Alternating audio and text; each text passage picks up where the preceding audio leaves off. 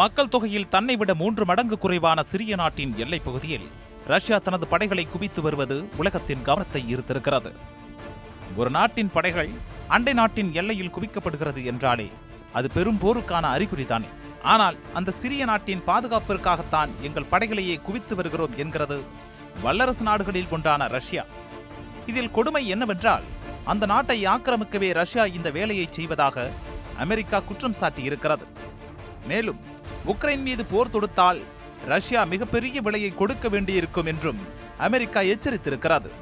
இதுதான் அமெரிக்காவுக்கும் ரஷ்யாவுக்கும் இடையிலான புகைச்சலையும் அதிகப்படுத்தியிருக்கிறது. ஆப்கானிஸ்தானிலிருந்து அமெரிக்க ஆதரவு படைகள் வெளியேறிய பிறகு ரஷ்யாவுக்கு எதிராக அமெரிக்கா மிக காத்திரமாக முன்னெடுத்திருக்கிற நடவடிக்கை இது. அமெரிக்கா ரஷ்யா என்றாலே எலியும் பூனை கதைதானே. அப்படிப்பட்ட அமெரிக்கா மற்றும் ரஷ்யாவிற்கு இடையே சிக்கி தவிக்கும் அந்த சின்னஞ்சிறிய நாடுதான் உக்ரைன். வெறும் 4 கோடி மக்கள் தொகை கொண்ட உக்ரைனில் அப்படி என்ன நடக்கிறது? உக்ரைனுக்கு ஆதரவாக அமெரிக்கா களமிறங்க காரணம் என்ன? ஐரோப்பிய ஒன்றியத்தின் நேட்டோ கூட்டமைப்பில் இணைய உக்ரைன் விரும்புவது ரஷ்யாவிற்கு எதிரான நடவடிக்கையா?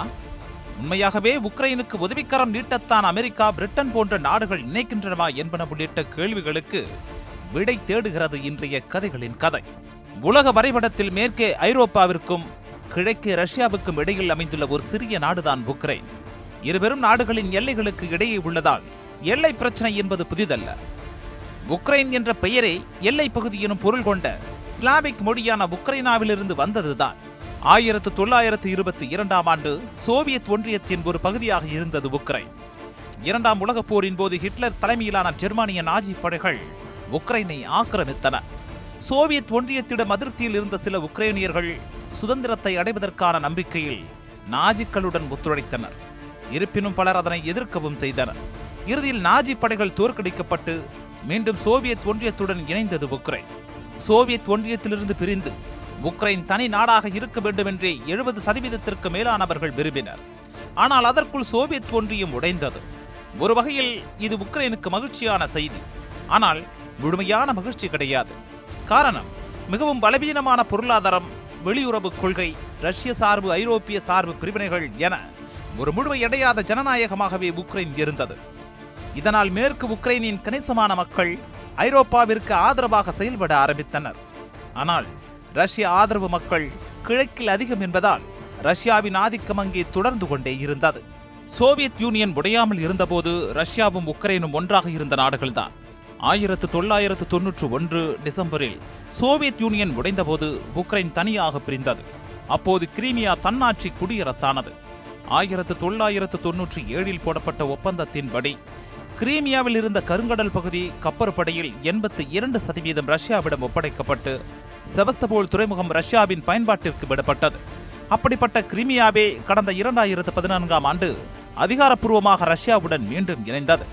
உக்ரைன் விவகாரத்தை பொறுத்தவரை உக்ரைனுக்கு நிதி உதவி, கடன் தள்ளுபடி வழங்கியதோடு ஆண்டுதோறும் பயன்பாட்டு கட்டணத்தையும் ரஷ்யாவே கட்டி வந்தது. ஆனால் உக்ரைனை தன் கட்டுப்பாட்டுக்குள் கொண்டு வர வேண்டும் என்பதில் ரஷ்யா தொடர்ச்சியாக முயன்று வந்தது. இந்த நிலையில்தான் 2010க்கு பிறகு உக்ரைனில் உள்நாட்டு போர் உச்சமடைந்தது. இதன் பின்னணியில் சர்வதேச அரசியலும் இருந்தது.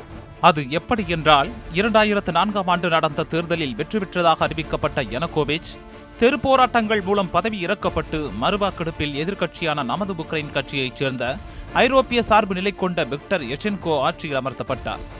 ஆனால் 2010ஆம் ஆண்டு நடந்த ஜனாதிபதி தேர்தலில் 48% வாக்குகளை அளித்து அதே விக்டர் யனுகோவிச்சை மீண்டும் அதிபராக தேர்ந்தெடுத்தனர் உக்ரைனிய மக்கள். பதவிக்காலம் 2015 வரை இருந்தாலும் அவரது ஆட்சிக்கு எதிராக 4 மாதங்களாக கலவரங்களை நடத்தியது தந்தையர் நாடு கட்சியின் தலைமையிலான வலதுசாரி கட்சிகளின் கூட்டணி. இறுதியில் இந்த கூட்டணி கட்சிகள் அதிகாரத்தை கைப்பற்றிவிட விக்டர் யுஷ்சென்கோ உயிரை காப்பாற்றிக் கொண்டு ரஷ்யாவில் தஞ்சமடைந்தார். இந்த ஆட்சி கவிழ்ப்புக்கான திட்டம் 2013ஆம் ஆண்டு நவம்பர் மாதம் தொடங்கியது. உக்ரைனை ஐரோப்பிய ஒன்றியத்துடன் இணைக்கும் முயற்சியில் அமெரிக்காவும் ஜெர்மனியும் ஈடுபட்டு வர ஐரோப்பிய ஒன்றியம் முன்வைத்த ஒப்பந்தம் உக்ரைன் நலன்களுக்கு எதிரானது என கூறி ஐரோப்பாவுடனான பேச்சுவார்த்தைகளை முறித்துக் கொண்டார் அதிபர் விக்டர் யனுகோவிச். இதற்கு காரணம், ஐரோப்பிய ஒன்றியத்தில் சேர்ந்தால் உக்ரைனுக்கு ஆண்டுக்கு 20 பில்லியன் யூரோ இழப்பு ஏற்படும் என்பதுதான். இது இந்திய மதிப்பின்படி சுமார் 1.69 லட்சம் கோடி ரூபாய். உலகின் தானிய களஞ்சியம் என்றழைக்கப்படும் உக்ரைன் ஆண்டுக்கு 1 முதல் 1.5 கோடி டன் தானியம் ஏற்றுமதி செய்கிறது. ஆனால் ஐரோப்பிய ஒன்றியத்துடன் இணைவதற்கான ஒப்பந்தத்தின்படி 20,000 டன் தானியம் மட்டுமே ஏற்றுமதி செய்ய அனுமதி என்று வரம்பு விதிக்கப்பட்டது. பல கட்ட பேச்சுவார்த்தைகளுக்கு பிறகு அது அதிகரிக்கப்பட்டாலும் உக்ரைன் தனது தானிய ஏற்றுமதியை 80% குறைத்துக் கொண்டு மற்ற மேற்கத்திய நாடுகளின் ஏற்றுமதிகளுக்கு இடம் கொடுக்க வேண்டும். உக்ரைன் ஏற்றுமதியில் 80% ரஷ்யா உள்ளிட்ட முன்னாள் சோவியத் குடியரசு நாடுகளுடனேயே நடந்து வருகிறது. உக்ரைன் நேட்டோ கூட்டமைப்பில் இணைந்தால் ரஷ்யா தலைமையிலான சுங்க ஒன்றியத்திலிருந்து விலக வேண்டும். இரண்டு கூட்டமைப்புகளிலும் ஒரே நேரத்தில் இருப்பதும் சாத்தியமற்றது. இந்த சூழலில்தான் ரஷ்யாவுக்கு எதிராக செயல்பட மறுத்தார் அதிபர் விக்டர். இதனை அடுத்து உக்ரைன் தலைநகர் கீவில் போராட்டங்கள் வெடித்தன. மேற்கத்திய நாடுகள் திட்டமிட்டு போராட்டத்தை ஊக்குவிப்பதாக செய்திகள் வெளிவந்தன. போராட்டத்தில் ஈடுபட்ட குழுக்கள் ரஷ்யா மீதான வெறுப்பையே அதிகம் விதைத்துக் கொண்டிருந்தன. அரசு அலுவலகங்கள் முற்றுகையிடப்பட்டது. பெட்ரோல் குண்டுகள் வீசப்பட்டன. துப்பாக்கி உள்ளிட்ட ஆயுதங்களால் தாக்கின. போராட்டக்காரர்கள் கட்டவிழ்த்துவிட்ட வன்முறையில் 88 பேர் கொல்லப்பட்டதாக தகவல் வெளியானது. ஐரோப்பிய ஒன்றியத்தின் சிறப்பு பிரதிநிதி ஆஸ்டன், முன்னாள் அமெரிக்க அதிபர் வேட்பாளர் ஜான் மெக்கெயின், ஐரோப்பிய விவகாரங்களுக்கான அமெரிக்க துணைச் செயலர் விக்டோரியா நியூலாண்ட் ஆகியோர் போராட்டக்காரர்களை சந்தித்து ஆதரவு தெரிவித்ததும் சர்ச்சையை உண்டாக்கியது. 2010ஆம் ஆண்டே உக்ரைனில் அனலடிக்க ஆரம்பித்து விட்டது என்றுதான் சொல்ல வேண்டும். சிறுபான்மை இனத்தவருக்கும் மொழியினருக்கும் பாதுகாப்பு அளிக்கும் சட்டத்தை ரத்து செய்வதாக அறிவித்தது சிறுபான்மை சமூக மக்கள் மத்தியில் அதிர்ச்சியை ஏற்படுத்தியது. குறிப்பாக உக்ரைனின் தெற்கு மற்றும் தென்கிழக்கு பகுதிகளில் வசித்த ரஷ்ய மொழி பேசும் மக்கள் இதனை கடுமையாக எதிர்த்தனர். சிறுபான்மையினரின் உரிமைகளை பறிப்பதோடு உக்ரைனை மேற்கத்திய நாடுகளின் பிடியில் ஒப்படைக்கும் என்றும் அவர்கள் கருத்து தெரிவித்தனர். இந்த போராட்டத்திற்கு யூரோமைதான் போராட்டங்கள் என ஊடகங்கள் பெயர் சூட்டின. ஊழல் நிறைந்த சர்வாதிகார யனுகோவிச் ஆட்சிக்கு எதிரான மக்களின் ஜனநாயக போராட்டம் என்று மேற்கத்திய ஊடகங்கள் தூக்கி பிடித்தன. இந்த நிலையில்தான் 2013 டிசம்பரில் உக்ரைனுக்கு 1,00,000 கோடி ரூபாய் அளவிலான நிதி உதவியை அறிவித்தது ரஷ்யா. மேலும் 20,000 கோடி ரூபாய் மதிப்பிலான இயற்கை எரிவாயுவை சலுகை விலையில் வழங்குவதாகவும் அறிவிக்கப்பட்டது. ஆனால் அதிபர் யனுகோவிச்சுக்கு எதிரான போராட்டங்கள் அப்போதும் தொடர்ந்து கொண்டிருந்தன. போராட்டக்காரர்கள், போலீஸ்காரர்கள் என இருதரப்பிலும் கொல்லப்பட்டவர்களில் பலர் அரசின் பாதுகாப்பு படையினரால் கொல்லப்படவில்லை என்றும், மாறாக எதிர்தரப்பினர் ஏற்பாடு செய்த தொலைதூர துப்பாக்கி ஸ்னைப்பர்களால் சுட்டுக் கொல்லப்பட்டிருக்கலாம் என்ற அதிர்ச்சி தகவலும் வெளியானது. ஐரோப்பிய ஆதரவு எஸ்டோனிய வெளியுறவுத்துறை அமைச்சர் உர்மாஸ்பேட் கேத்தரின் ஆஸ்டனிடம் பேசும் ரகசிய தொலைபேசி உரையாடல் ரஷ்யா டுடே பத்திரிகையில் வெளியாகி அம்பலமானது. ஒருபடியாக 2014 பிப்ரவரி 21 ஐரோப்பிய ஒன்றியத்தின் மேற்பார்வையில் யனுகோவிச் அரசுக்கும் எதிரணி போராட்டக்காரர்களுக்கும் இடையே ஒப்பந்தம் ஏற்பட்டது. அதே ஆண்டு அதிபர் தேர்தல் நடைபெறும் வரை இடைக்கால அரசின் ஆட்சி நடைபெறும் என்றும் 2004இல் செய்யப்பட்ட சட்ட திருத்தங்கள் மீண்டும் ஏற்றுக்கொள்ளப்படும் என்றும் உடன்படிக்கை ஏற்பட்டது. ஆனால் மேற்கத்திய ஆதரவாளர்களுக்கு அதிருப்தியை மிஞ்சியது. போராட்டக்காரர்கள் பிப்ரவரி 22ஆம் தேதி ஒப்பந்தத்தை கிழித்து இருந்துவிட்டு பெரும் போராட்டத்தை நடத்தி அதிகாரத்தை கைப்பற்றின. பட்கிவ்ஷைனா எனப்படும் தந்தை நாடு கட்சி சார்பில் 10 அமைச்சர்களும் ரஷ்ய வெறுப்பு கொண்ட ஸ்வோபோடா கட்சி சார்பில் பாதுகாப்பு, இராணுவம், வெளியுறவு, வர்த்தகம், கலாச்சாரம் போன்ற துறை அமைச்சர்களும் பொறுப்பில் அமர்த்தப்பட்டனர். இதில் தந்தை நாடு கட்சியைச் சேர்ந்த யூலியா டைமன்ஷென்கோ 1990களில் உக்ரைனின் யுனைடெட் எனர்ஜி சிஸ்டம்ஸ் நிறுவனத்தின் தலைமைச் செயல்பாட்டு அலுவலராக இருந்து பின்னர் உக்ரைனின் பெரும் முதலாளியாக உருவெடுத்து நாட்டின் பிரதமராக பதவியேற்று ஊழல் குற்றங்களுக்காக சிறைக்கு சென்றவர் என்பது குறிப்பிடத்தக்கது. புதிய இடைக்கால அரசு ஆட்சியில் அமர்ந்ததும் லெனின் சிலை மற்றும் சோவியத் கால சின்னங்கள் அகற்றப்பட்டன. 2ஆம் உலகப் போரில் நாஜி படையுடன் இணைந்து போல்ஸ்விக் மக்கள் மற்றும் யூதர்களின் இனப்படுகொலைக்கு காரணமாக இருந்ததாக கூறப்படும் ஸ்டெஃபன் பண்டோராவின் திருவுருவம் கீவ் நகரசபை மண்டபத்தினுள் வைக்கப்பட்டது. புதிய அரசை தேர்ந்தெடுக்கும் தேர்தல்கள் மே மாதம் நடைபெறும் என்று அறிவித்த நிலையில் மக்களால் தேர்ந்தெடுக்கப்படாத இடைக்கால அரசு நாட்டையே கட்டுப்படுத்தும் அடுத்தடுத்து முக்கிய முடிவுகளை எடுத்து முன்னோக்கி பாய்ந்தது. மேலும் உக்ரைனை ஐரோப்பிய ஒன்றியத்துடன் சேர்ப்பதற்கான இணைப்பு ஒப்பந்தத்தை 2014 மார்ச் மாதத்தில் கையெழுத்திடப் போவதாகவும் அறிவித்து அதிரடி காட்டியது.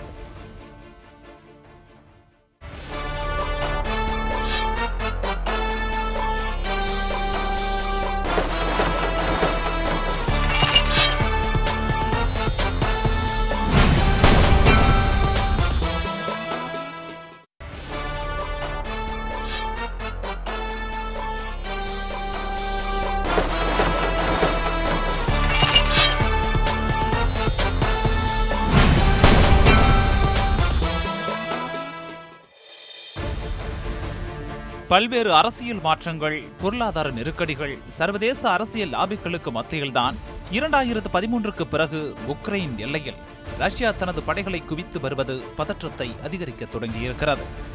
கிரீமியா ரஷ்யா வசமானதால் அசோவ் கடல் மற்றும் கருங்கடலை இணைக்கும் கெர்ச் சலசந்தியை உக்ரைன் இழந்தது. உக்ரைனின் கிழக்கு எல்லையில் உள்ள டோன்பாஸ் பகுதியை ரஷ்யா ஆதரவு பெற்ற ஆயுதம் தாங்கிய கிளர்ச்சியாளர்கள் தங்கள் கட்டுப்பாட்டுக்குள் கொண்டு வந்தனர். இதனால் ஒருபுறம் ரஷ்யா தரப்பிலிருந்தும் மறுபுறம் ரஷ்யாவுடன் நெருங்கிய நட்பு நாடான பெலாரஸ் தரப்பிலிருந்தும் வரும் சவால்களையும் சந்திக்கும் நிலைக்கு தள்ளப்பட்டது உக்ரைன். இந்த நிலையில்தான் தங்கள் மீது போர் தொடுக்க ரஷ்யா தயாராகி வருகிறது என்றும், அதற்காக போர் வாகனங்களையும் 90,000 இராணுவ வீரர்களையும் எல்லையில் நிலைநிறுத்தி இருக்கிறார்கள் என்றும் கடந்த ஆண்டு உக்ரைன் அரசு குற்றம் சாட்டியது. உக்ரைன் மீது போர் தொடுத்தால் கடும் விளைவுகளை சந்திக்க நேரிடும் என உக்ரைனிற்கு ஆதரவாகவும் ரஷ்யாவுக்கு எதிராகவும் அமெரிக்கா, ஐரோப்பிய ஒன்றியம் உட்பட்ட மேற்கத்திய நாடுகள் எச்சரிக்கை விடுக்க தொடங்கின. உக்ரைன் மீது படையெடுக்க ரஷ்யா ராணுவ வீரர்களை எல்லைப் பகுதியில் நிலைநிறுத்தியிருப்பதாக அமெரிக்க அதிபர் ஜோ பைடன் ஊடகங்களிடம் தெரிவித்தார். ஆனால் உக்ரைனில் போர் சூழலை அதிகரித்து ஆக்கிரமிப்பு செய்யும் எண்ணம் இல்லை என்று பதிலளித்தது ரஷ்யா. இதனைத் தொடர்ந்து 2021 டிசம்பர் 7 ரஷ்ய அதிபர் புட்டினும் அமெரிக்க அதிபர் ஜோ பைடனும் காணொலி காட்சி மூலம் பேச்சுவார்த்தை நடத்தினர். உக்ரைன் மீது போர் தொடுக்கும் எண்ணத்தை கைவிட்டு சுமூக பேச்சுவார்த்தை நடத்தும்படி புடினிடம் கூறினார் ஜோ பைடன். ஒருவேளை உக்ரைன் மீது ரஷ்யா போர் தொடுத்தால் உலக நாடுகள் மத்தியில் ரஷ்யாவின் பெயருக்கு களங்கம் ஏற்படும் என்றும், எனவே ரஷ்யா அதனை தவிர்த்து விடுவது நல்லது என்றும் எச்சரித்தார். ஜோ பைடனுக்கும் புடினுக்கும் இடையேயான இந்த காணொலி உரையாடல் சுமார் 2 மணி நேரம் நீடித்தது. அப்போது பேசிய புடின், ரஷ்ய படைகள் தாக்குதல் நடத்தாது என்ற உறுதிமொழிக்கு ஈடாக நேட்டோவில் இணைவதற்கான உக்ரைனின் முயற்சி தவிர்க்கப்பட வேண்டும் என்று கூறினார். ஆனால் இதனை பைடன் ஏற்கவில்லை என்று தெரிகிறது. ஏனெனில் இதை நிறைவேற்ற வேண்டுமென்றால் ஏற்கனவே நேட்டோ படைகள் உள்ள போலந்து, எஸ்தோனியா, லாத்வியா மற்றும் லித்துவேனியா நாடுகளிலிருந்து நேட்டோ தனது வீரர்களை திரும்ப பெற வேண்டும். மேலும் நேட்டோ அமைப்பில் இணைவது குறித்த முடிவை உக்ரைன் தான் எடுக்க வேண்டும் என்றும், இதில் மற்ற நாடுகள் தலையிடக்கூடாது எனவும் நேட்டோ பொதுச் செயலாளர் ஜென்ஸ் ஸ்டோல்டன்பர்க் ஊடகங்களிடம் தெரிவித்தார். இது ஒருபுறம் இருக்க, உக்ரைனை ரஷ்யா தாக்க நேரிட்டால் தனது நாட்டு படைகள் மூலமும் ஆயுதங்கள் மூலமும் ஆதரவளிப்பதாக உக்ரைன் மற்றும் 9 கிழக்கு ஐரோப்பிய நேட்டோ நாடுகளின் தலைவர்களுக்கு அமெரிக்க அதிபர் ஜோ பைடன் உறுதியளித்தார். எத்தனை எச்சரிக்கைகள் விடப்பட்டாலும் ரஷ்யா தனது படைகளை பின்வாங்குவதாக தெரியவில்லை. மேற்கத்திய நாடுகள் தேவையில்லாமல் அச்சம் கொள்வதாகவும் போர் தொடங்கும் திட்டம் எதுவும் தங்களுக்கு இல்லை என்றும் மீண்டும் அழுத்தம் திருத்தமாக ரஷ்யா தரப்பில் விளக்கம் அளிக்கப்பட்டது. ஜெனீவாவில் பேசிய ரஷ்ய வெளியுறவு அமைச்சர் சேஜி ரியவ்கோவின் பேச்சும் இதை வழிமொழியும் வகையிலேயே அமைந்தது. இருப்பினும் ரஷ்யாவின் கடந்த கால வரலாற்றை வைத்து பார்க்கும்போது இதை அப்படியே உண்மை என நம்ப மேற்குலக நாடுகள் தயாராக இல்லை. இதற்கு காரணம் உக்ரைனில் தங்கள் படைகளை ரஷ்யா இறக்கியதோடு போராட்ட கிளர்ச்சியாளர்கள் இருக்கும் பகுதிகளில் வாழும் 5 லட்சம் பேருக்கு பாஸ்போர்ட் வழங்கியதுதான். இதுபோன்ற தொடர் நடவடிக்கைகளுக்கு அஞ்சி ஸ்வீடன், டென்மார்க் நாடுகளும் தங்களது எல்லையில் வீரர்களை குவித்து வருகின்றன. உக்ரைன் எல்லையில் மட்டுமின்றி மேற்கு ஐரோப்பா முழுவதுமே பதற்றமான சூழலே ஏற்பட்டிருக்கிறது. உக்ரைன் விவகாரத்தில் ரஷ்யா மற்றும் அமெரிக்காவின் அடுத்த கட்ட நடவடிக்கை என்னவாக இருக்கும் என்பதை உலக நாடுகள் உற்று நோக்கி வருகின்றன. ரஷ்யாவில் நடந்த 1917 அக்டோபர் புரட்சிக்கு பிறகு உக்ரைன் சோசியலிச குடியரசாக உருவாகி 1920களில் உக்ரைனில் தேசிய மறுமலர்ச்சி ஏற்பட்டது. நூற்றாண்டுகள் பழமையான ஏற்றத்தாழ்வுகளை ஒழித்து பெண்களுக்கு சம உரிமை வழங்கப்பட்டது. 1930களில் தொழில்துறை உற்பத்தி 4 மடங்காக அதிகரித்தது. 2ஆம் உலகப் போரின் போது போலந்துடன் இருந்த உக்ரைனிய பகுதிகள் இணைக்கப்பட்டு வரலாற்றில் முதன்முறையாக உக்ரைன் தேசிய குடியரசு சோசியலிச முறையில் மக்களின் அரசாட்சியாக உருவானது. ஆயுத தளவாட உற்பத்தி தொழிற்சாலைகளும் சுரங்க மற்றும் தொழில்துறையில் பயன்படும் கருவிகளை உற்பத்தி செய்யும் தொழிற்சாலைகளும் அதிகரித்தன. உதாரணமாக, அப்போது இந்தியாவின் சில இராணுவ போக்குவரத்து விமானங்கள் உக்ரைனில் தான் புதுப்பிக்கப்பட்டன. ரஷ்யாவிலிருந்து பெறப்பட்ட இராணுவ ஹெலிகாப்டர்களுக்கான என்ஜின்களை உக்ரைனே வழங்கியது. ஆனால் சோவியத் யூனியன் தகர்ப்புக்கு பிறகு உக்ரைன் தனி நாடான அடுத்த 10 ஆண்டுகளில் மொத்த உள்நாட்டு உற்பத்தி 60% வீழ்ச்சியடைந்ததாக சொல்லப்பட்டது. மேலும் அப்போது ஏற்பட்ட உலகளாவிய நிதி நெருக்கடியின் தாக்கத்தால் 2009 உக்ரைனின் பொருளாதாரம் 15% சுருங்கியதாகவும் கூறப்படுகிறது. அரசியலில் நிலையின்மை, பொருளாதார நெருக்கடிகள், அடுத்தடுத்து அதிகாரத்துக்கு வரும் ஆட்சியாளர்களின் ஊழல் என அடுத்தடுத்த பிரச்சனைகள் தலைதூக்கின. இவற்றுக்கெல்லாம் ஒரே தீர்வு ஐரோப்பிய ஒன்றியத்தில் இணைவதுதான் என்கிற பரப்புரையே தீவிரமடைந்தது. அது மக்கள் மத்தியில் அதிக அளவில் பரப்பப்பட்டது. 1917 அக்டோபர் புரட்சிக்கு பிறகு அமெரிக்கா முதலான மேற்கத்திய நாடுகளும் சோவியத் யூனியனுக்கும் இடையே பனிப்போர் அரங்கேறியது. உலகின் பிரச்சனைகளுக்கெல்லாம் கம்யூனிசம் தான் காரணம் என்பது போன்ற பிரச்சார யுக்தியை மேற்கத்திய நாட்டினர் கையில் எடுத்தனர். கொரியா, தைவான், மேற்காசிய நாடுகள், ஆப்பிரிக்க, தென் அமெரிக்க நாடுகள் வரை ஜனநாயகத்தை நசுக்கி சர்வாதிகார கொடுங்கோல் ஆட்சியாளர்களை அமர்த்தி அவர்களை அமெரிக்கா ஆதரித்துக் கொண்டிருந்ததாக மேற்கத்திய எதிர்ப்பாளர்கள் பிரச்சாரம் செய்ய தொடங்கினர். இப்படியாக அமெரிக்கா சோவியத்திற்கு இடையே இருந்த கருத்தியல் ரீதியான மோதல் போக்கு அதிகரித்துக் கொண்டிருந்தது. ஆனால் சோவியத்தின் வீழ்ச்சிக்கு பின் அதுவே காலப்போக்கில் அமெரிக்கா ரஷ்யா மோதலாக பார்க்கப்படுகிறது. கடந்த 10 ஆண்டுகளில் மட்டும் ஈராக், ஆப்கானிஸ்தான் போன்ற நாடுகளில் நேரடி ஆக்கிரமிப்புகளையும் Egypt, Tunisia, Libya, Bahrain, Syria போன்ற நாடுகளில் உள்நாட்டு கழகங்களையும் இராணுவ ரீதியாக அமெரிக்கா நடத்தி வந்ததாக அமெரிக்கா, ஐரோப்பிய, மேற்கத்திய நாடுகளுக்கு எதிராக குற்றச்சாட்டுகள் முன்வைக்கப்பட்டன.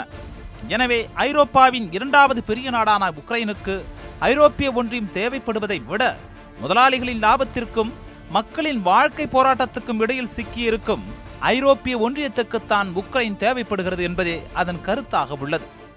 உக்ரைனில் விளைநிலங்களை அந்நிய நிறுவனங்கள் வாங்குவது தடை செய்யப்பட்டிருந்தாலும் சட்டவிரோதமான நில கைப்பற்றல்கள் நடந்து கொண்டுதான் இருக்கின்றன. மறுபக்கம் கடந்த 2000வது ஆண்டு ரஷ்யாவின் அதிபர் பதவிக்கு தேர்ந்தெடுக்கப்பட்ட புட்டின் ரஷ்யாவின் வல்லரசு தகுதியையும் சோவியத்தையும் மீண்டும் அடைய முயற்சிப்பதாகவும் அதுவே உக்ரைன், கிரீமியா பிரச்சனைகளில் ரஷ்யாவின் தலையீடு இருக்க காரணம் என்ற கருத்தாக்கமும் பரவலாக முன்வைக்கப்படுகிறது. சிரியாவில் அமெரிக்க நலன்களுக்கு எதிராக ஆசாத் அரசுக்கு ஆதரவு அளித்தது, அமெரிக்காவின் எட்வர்ட் ஸ்னோடனுக்கு புகலிடம் அளித்தது போன்ற ரஷ்யாவின் நடவடிக்கைகள் அமெரிக்க அரசுக்கு கடந்த காலங்களில் கடும் கோபத்தை ஏற்படுத்தின. ரஷ்யாவின் ஆளும் முதலாளிகள் தமது பிராந்தியத்தில் உள்ள நாடுகளில் செல்வாக்கு செலுத்த அமெரிக்காவுடன் போட்டி போட வேண்டியிருக்கிறது. இவ்வாறு அமெரிக்கா போன்ற மேற்கத்திய ஏகாதிபத்தியங்களுக்கும் ரஷ்யா போன்ற முதலாளிகளுக்கும் இடையில் சிக்கி சீரழிந்து கொண்டிருக்கிறது உக்ரைன். வல்லரசு நாடுகளுக்கிடையேயான மோதல் என்றாலும் போரையும் பசியையும் படுகொலைகளையும் நடத்த காரணமாக அமைவது முதலாளித்துவத்தின் சுயநலம்தான் என்பது மீண்டும் மீண்டும் நிறுவப்படுகிறது. தங்கள் தூதரக அதிகாரிகள் அனைவரும் உக்ரைனிலிருந்து வெளியேற வேண்டும் என உத்தரவிட்டிருக்கிறது அமெரிக்கா. உக்ரைனில் தனது ஆதரவாளரை கொண்டு பொம்மை அரசு அமைக்க ரஷ்யா முயல்கிறது என இங்கிலாந்து குற்றம் சாட்டியிருக்கிறது. ஆனால் இதை ரஷ்யா மறுத்து வருகிறது. இப்படியான மோதலில்தான் உக்ரைன் போன்ற வளர்ந்து வரும் நாடுகளில் நாளை நம் வாழ்க்கை நிச்சயம் முன்னேற்றமடையும் என்ற கனவுகளுடன் வாழும் அப்பாவி மக்களும் சிக்கி தங்கள் வாழ்வாதாரத்தை இழக்கின்றனர்.